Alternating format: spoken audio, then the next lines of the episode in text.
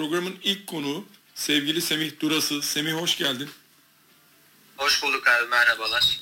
Semih bugün Twitter'da e, Galatasaray Rangers maçını e, öne çıkartmışsın. E, ülke puanları itibariyle neler söylemek istersin bu konuda? Evet şu anda çok tehlikeli bir noktadayız. E, artık 13. sıradayız. Ülke puanlaması sıralamasında UEFA'nın paylaştığı e, sıralamada. Yani bu sezon ligde şampiyon olacak takım son kez gelecek sezon gruplardan şampiyon ligine katılmış olacak. E, bundan sonraki yıllarda şampiyon olan takımımız iki kez ön eleme oynamak zorunda kalacak. Yani önce üçüncü turu geçmek zorundayız. Ardından bir maçlar yapıp öyle gruplara gidebiliriz. Yani bu anlamda bu sezon ekstra önemli bir e, hale geldi. Sivas Spor ve Başakşehir'in Avrupa'da olması e, onlar da bu sezon mutlaka Avrupa'da bir şeyler yapması gerekiyor. Yani Sivas Spor'un gruptan çıkması bile yetmeyebilir bizim tekrar ilk 11 sene dönmemiz için. İlk 11 diyorum çünkü eğer 11. sıranın altında olursanız e, direkt gruplara katılma hakkınız elinizden alınıyor.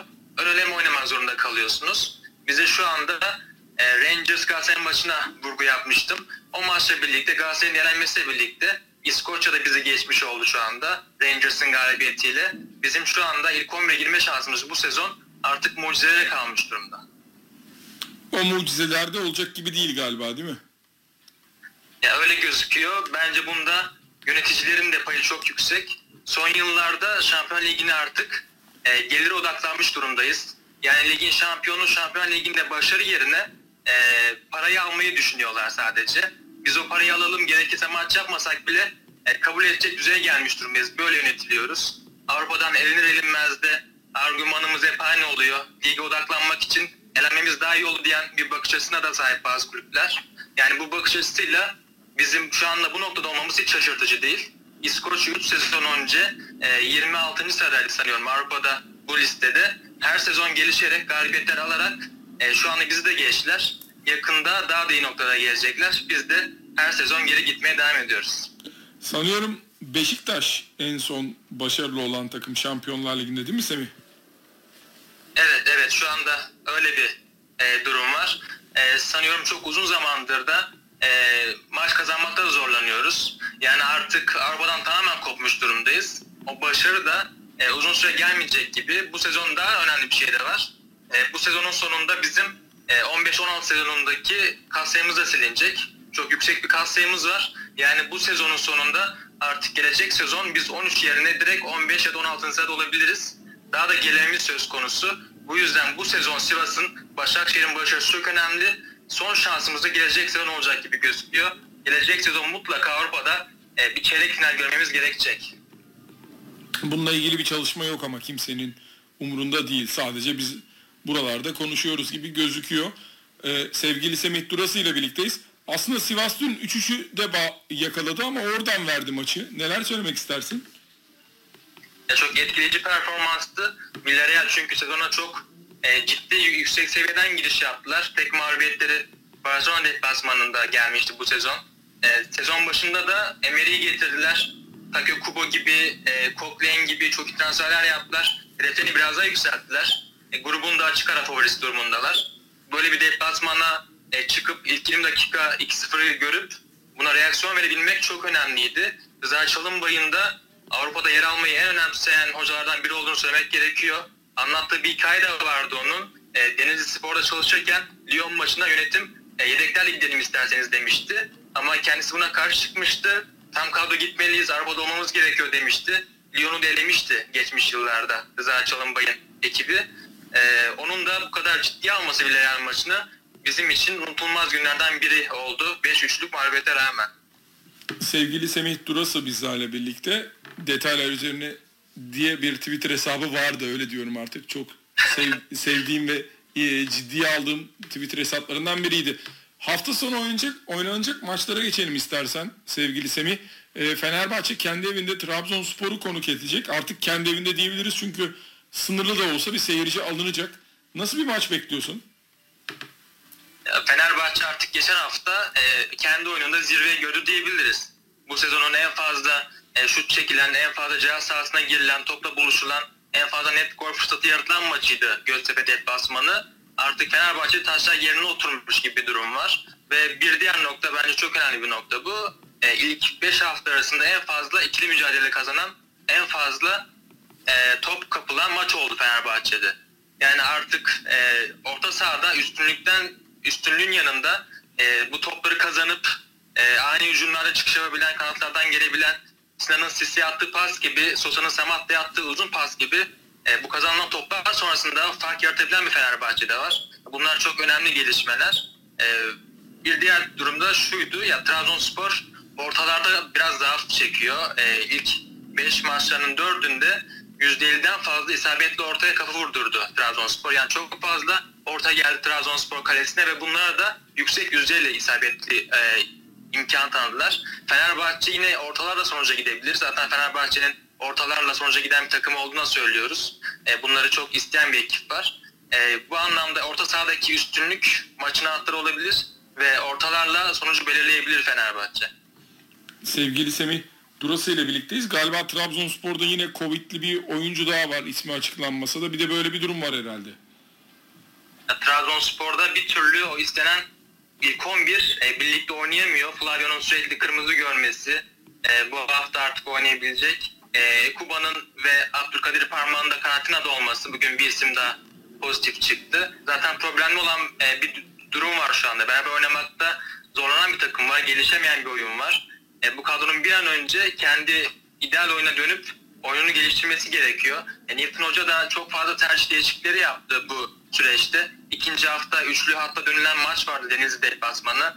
E, diğer maçlarda dörtlü kullanıldı ama geçen hafta çok zayıf bir orta sahaya sahipti Trabzonspor. Sefa Kınalı vardı, Kamil Ahmet vardı, Baker vardı. Ya bu üçlüye karşı Başakşehir zaten rahat bir şekilde oraya ekart edebilmişti.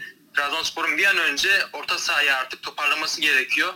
İdeal ömre dönüldükten sonra biraz zaman gerekecek gibi gözüküyor. Ama Newton'a ne kadar sabredilecek bu da biraz belirsiz. E, bu kadar eksiğe rağmen geçen maçtan sonra Newton hakkında çok fazla haber çıkmıştı Trabzonspor yerel medyasında. Sevgili Semih Durası ile birlikteyiz. Semih bence haftanın maçı Alanya Spor Karagümrük maçı olacak. Çünkü hem Alanya Spor hem Karagümrük e, iyi futbol oynuyorlar ve üzerlerinde baskı yok. Sen neler söylemek istersin? Abi buna vurgu yapacağına kesinlikle inanıyordum ben de. Çünkü haftanın bence de en önemli maçlarından birisi. Çok keyifli olacak. E, Alanya Spor ilk, ilk, ilk iki maçta sezon bu sezon 4-4-2 oynamıştı. Merkezde Salih Fatih vardı. Oyunu iyi şekilde domine eden bir takım da vardı. Ama işler yolunda gitmesine rağmen bununla yetinmeyen bir Çağdaş Atan vardı. Hem Davison hem de e, Bakasetas'ı daha iyi kullanmak istemişti hoca. Bu yüzden e, üçlü orta sahaya geçtiler. Siopis'li hat vardı geçtiğimiz sezon Ceyhunlu. Siopis'i tekrar oraya monte etti. Ve üçlü hatla birlikte e, bu düzende e, ikinci bölgeye daha fazla pas yapmaya başladı Alanya Spor. E, daha fazla top oynamayı öğrendiler. Bence Alanya Spor'un gelişiminde bu sezon en önemli gelişme e, artık oyuna hükmedebiliyor olmaları.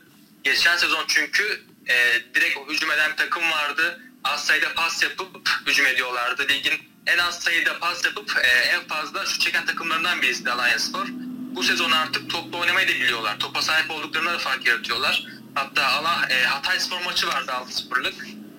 Bu maçta müthiş bir dominasyonları vardı. 600 pası geçmişlerdi. %86 ile rakip alanda pas yapıyorlardı. Artık top oynamayı da bilen takım var. Topu bıraktığında da oynamayı e, bilen var, oynamayı bilen var. Zaten duran top gelişmişleri de vardı geçen sezondan kalan.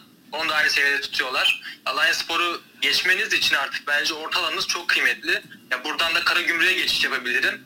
Karagümrük orta sahasında Bidyan'ın olması çok önemli. Ona yardım etmesi gerekiyor diğer oyuncuların. Orta sahası iyi kurgulanmış bir takım. Alanya Spor'un baskısından çıkabilir. Ama bu çıkışları yaparken de kesinlikle bağlantıların kopmaması lazım. Yani Bigli orada mükemmel bir isim ama yanındaki isimlerin bu e, sahte koşularla yapacakları e, aksiyonlarla Bigli'yi rahatlatması gerekiyor. Alanya Spor'u başka türlü e, geçebilmek hiç kolay değil. Çünkü baskıyı çok iyi yapıyorlar. Galatasaray maçında da biz bunu gördük. Karagümrük'ün e, o geçişlerdeki performansı maçın e, anahtarı olacak gibi gözüküyor. Sevgili Semih Durası ile birlikteyiz.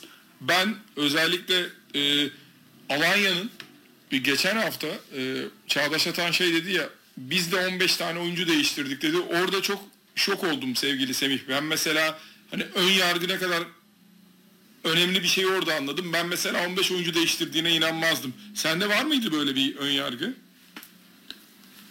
Kesinlikle hoca e, çok farklı şekilde yaklaşıyor durumlara.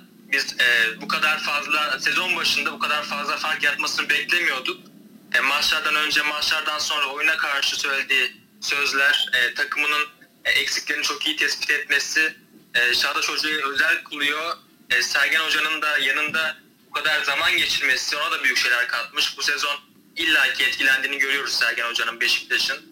E, ne kadar değerli bir isim kazandığını görüyoruz Türk futbolunun da. E, Çağdaş Hoca bu sezonun en güzel hikayelerden birisi şu ana kadar. Sezonun devamında da Alanya Spor'da biraz daha işleri geliştirmek için uğraşacaklar.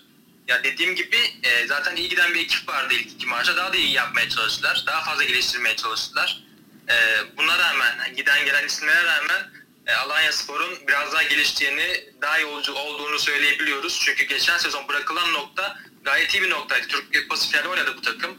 E, bundan e, daha yüksek seviyeye çıkabilmek hiç kolay değildi. Ama şu anda o sinyali de veriyorlar. E, hem ligde hem e, Türkiye Kupası'nda daha iyi işler yapabilecek gibi şu anda Alanya Spor.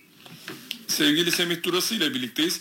Başakşehir'de Antalya Spor'la oynayacak. E, Junior Kaysaray'ı kaybettiler. E, rakip Antalya Spor'da aslında sürpriz takımlarından bir tanesi bu sezonun. Ben Başakşehir'in e, o kadar puan kaybetmesine rağmen e, üzerlerinde bir medya ve e, kamuoyu baskısı olmadığından buraya kadar gelmelerinin çok değerli olduğunu düşünüyorum ve sanki yükselişte Başakşehir bilmiyorum katılır mısın? Başakşehir yükselişte e, Trabzon maçı öncesinde de konuştuğumuzda onların sorunun artık mental gibi olduğunu söylemiştik. Yani Trabzonspor maçı o kırılma maçı diye konuşuyorduk. Golü buldukları andan sonra artık kırılma yaşanacak diyorduk olumlu anlamda. Onu da görüyoruz şu anda Başakşehir'de. Ligin en fazla e, şut çeken takımlarından birisiydi Başakşehir. En fazla ceza sahasından e, pozisyona giren takımlarından birisiydi. Artık o gol, golde geldikten sonra, galibiyetten sonra daha da yükselişe geçmelerini ben e, bekliyorum. E, Başakşehir'in bir diğer noktası şu anda e, Avrupa liglerinde e, en az isabet şut gören takımlardan birisi olmaları e, ve bir diğer nokta ise 3. bölgede çok fazla e, pas yapabilmeleri. Yani şu anda Avrupa'nın e, sanıyorum 26 liginde en fazla e, rakip alanda 3. bölgede pas verebilen takımlardan birisi Başakşehir. Oyunları çok gerilemiş durumda değil. E, geçen sezona göre güç kaybetmiş durumda değiller oyun olarak. Çok gelişemediler tabii ki. E, yaşlar biraz daha arttı takımın. Ama buna rağmen Başakşehir'in e, oyunundaki güç e, daha da iyi olacaktır bu sezon. E, yapılan transferleri de çok önemliydi. Deniz Türüç her ne kadar çok kendini rahat hissetmediği bölgede de oynasa sol e, açık tarafına, sol kanatta e, ondan da güzel verim alınıyor. Giuliano da daha iyi olacaktır. Orta sahada da biraz daha gelişti. E, bireysel hatalar maalesef e, Leipzig maçında öne çıkmıştı. Ama artık Başakşehir'in Süper Lig'de e, zirveyi oynayabilecek, rahat bir şekilde zirveyi oynayabilecek o güçlü ekibi toparladığını söyleyebiliriz. E, Leipzig maçında da gerçekten de e, biraz kalite farkı ortaya çıkmıştı. E, ilk golde Süper Lig'de şöyle bir e, pas maruz kalmıyor Başakşehir. Angelino'nun yaptığı e, forvet bölgesinde koşuyor bir Süper hiç görmüyoruz. Başakşehir'de bunun ilk kez karşılaştığı için bu kadar zorlandı diyebiliriz. E, Süper Lig'de Başakşehir rahatlıkla zirve oynayabilecek bir takım. Bu Antalya maçı da onların biraz daha gelişmesinde e, bu seri yakalamalarında galibiyet serisinde faydalı olabilecek bir maç. Sevgili Semih Durası ile birlikteyiz. Galatasaray Erzurumspor deplasmanına gidiyor. Erzurumspor e, 7 puanda. Hani puan kısmı önemli. Galatasaray aynı puandalar. Futbol olarak da aynı e, seviyedeler mi sence sevgili Semih? Erzurumspor bıraktığımızda e, gerçekten de bize güzel şeyler gösteren bir takımdı. Uzun zamandır maç yapamadılar. Hatay maçı ertelendi geçen hafta. Öncesinde milli ara yaşandı. Uzun zamandır maç yapamıyorlar. E, milli öncesinde de Rize'ye karşı oynamışlardı. İlk gelici maçta gol görmemişti Erzurum takımı. E, 4 maçın üçünde de artık e, Novikovas e, öne çıkmıştı. Yani biraz daha rollerin belirginleştiği bir Erzurum var kimin ne yaptığı belli olan bir takım var. Novikovas en fazla pozisyona giren oyuncu oluyor. En fazla şut ona çek, e, ona çektiriyor Erzurum takımı ve o etkisiz olduğunda biraz da tamamlayıcı olduğunda Raşat sözü alıyor. Orta sahada da takıma e, dinamizm katan e, İbrahim Akdağ oluyor. Dört maçın tamamında en fazla top kazanan, en fazla e, pas arası yaparak rakibin atağını engelleyen isim de İbrahim Akdağ olmuştu. Genellikle sağ kanatta hücum yapıyorlar. E, bu maçta e, biraz daha biz bunu görebiliriz. Yine sağ kanattan görebiliriz. Ama dediğim gibi çok uzun zamandır maç yapmaması Erzurum'un şu anda ne durumda olduğunu bilmemizi engelliyor biraz. E, o yüzden bu maçın biraz e, kapalı kutu olduğunu söylemek gerekiyor. Erzurum'un bıraktığımız dönemi son e, ilk dört maçtaki performansına göre Galatasaray'ın işi hiç kolay olmayacak. Galatasaray'da da tabii e, sıkıntılar var. Yani Galatasaray aslında e, geçen sene Muslera sakatlanmasa şampiyon olabilecek bir takımdı. Bu sene çok iyi başladılar ama e, psikolojik mi yoksa futbolu mu çözüldü Galatasaray'ın sence? Ya bence Galatasaray'ın yaptığı doğrular ilk iki maçta artık yapılmaya başlandı. Çünkü orta sahadan koşuları çok iyi yapan bir takım vardı cihaz sahasında. Yani açık kanatları e, çizgiye yaklaştığında orta sahadan bir oyuncu daha cihaz sahasına giriyordu Galatasaray'da. Forvet'e destekliyordu. Bu olmadığında, yapılmamaya başlandığında e, oyun geriye gitti Galatasaray'da biraz da. Tabii ki oyuncu tercihlerinde de bunda biraz etken var. Bu hafta artık Etobo da olmayacak takımda. E, Taylan'a desteğin çok iyi sağlanması gerekiyor. Taylan fark yaratırken e, hem Belhanda hem e, Emre hem Feguli ona çok iyi yardım yapmışlardı. E, Kasımpaşa maçında da e, takım bu kadar e, zorlanırken e, orta sahadaki e, gerileyen performans etkenlerden birisiydi. Bu hafta Feguli oynamayacak, Etebo oynamayacak. Emre Kılınca fazla sorumluluk düşüyor. E, Alanya maçında o baskılar yapıldığında çok zorlandı Galatasaray. O baskılara yardım edecek oyuncu bulunduğunda bu hafta ona çok dikkat etmesi gerekiyor Galatasaray'ın. Yardımcı oyuncuların rolü daha büyük olacak. E, bu hafta oynanan karşılaşmada, oynanacak karşılaşmada. Sevgili Semih Durası ile birlikteyiz. Ee, Hamit Altıntop şöyle bir açıklama yapmış. Türkiye Kupası'ndaki formatı pandemiden dolayı değiştirdik. Tek maçlı sistem olacak. 9 maçta Avrupa'ya gidebilirsiniz diye.